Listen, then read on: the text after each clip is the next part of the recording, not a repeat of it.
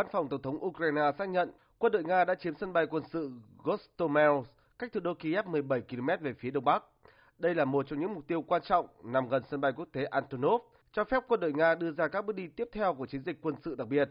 Tuy nhiên, trong sáng nay, sân bay này đã bị Ukraine phóng nhiều tên lửa đáp trả. Các lực lượng bộ binh Nga đang gấp rút mở đường, tấn công vào Gostomel để giải vây cho lực lượng đặc nhiệm dù. Tên lửa Nga tiếp tục tấn công các mục tiêu tại Kiev, tiếng còi báo động vẫn vang lên trong những giờ qua.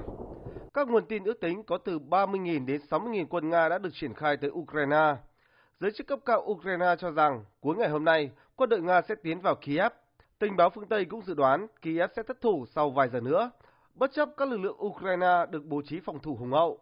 Tổng thống Ukraine Zelensky tuyên bố sẽ vẫn ở lại thủ đô, bất chấp việc ông cho rằng ông và gia đình đang là mục tiêu tìm kiếm số một của Nga. Tới nay, các nước phương Tây đã tiến hành áp đặt một loạt các lệnh trừng phạt cứng rắn nhằm vào Nga. EU cảnh báo rằng trừng phạt lần này sẽ tước đi tương lai phồn vinh của nước Nga. Tuy nhiên, theo Tổng thống Putin, Nga đã chuẩn bị cho mọi kịch bản đương đầu. Trong khi Tổng thống Ukraine Volodymyr Zelensky hôm nay cho rằng các lệnh trừng phạt nhằm vào Nga là chưa đủ.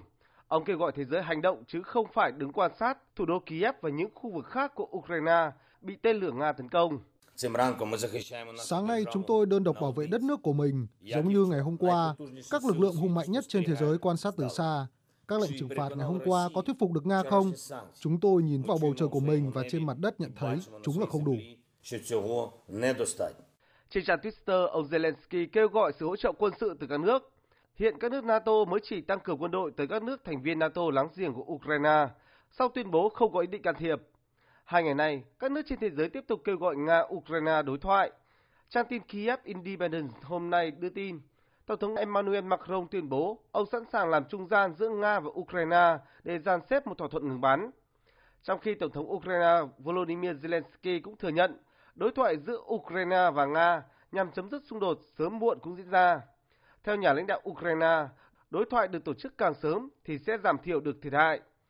Còn theo Ngoại trưởng Ukraine, nước này sẽ kiên cường chiến đấu trên cả mặt trận ngoại giao và quân sự.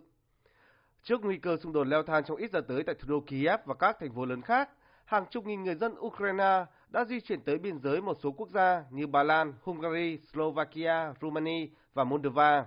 Trước những diễn biến này, chính quyền các quốc gia Đông Âu đã ra tuyên bố nhân đạo, sẵn sàng tiếp nhận dòng người tị nạn từ Ukraine.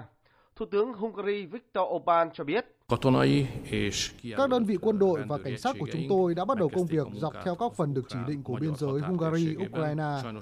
Thật không may, sau cuộc tấn công quân sự ngày hôm qua, số lượng công dân Ukraine xin quy chế tị nạn đã tăng lên. Chúng tôi đã chuẩn bị cho sự chăm sóc của họ và chúng tôi có thể sẽ đối mặt với thách thức này một cách nhanh chóng và hiệu quả.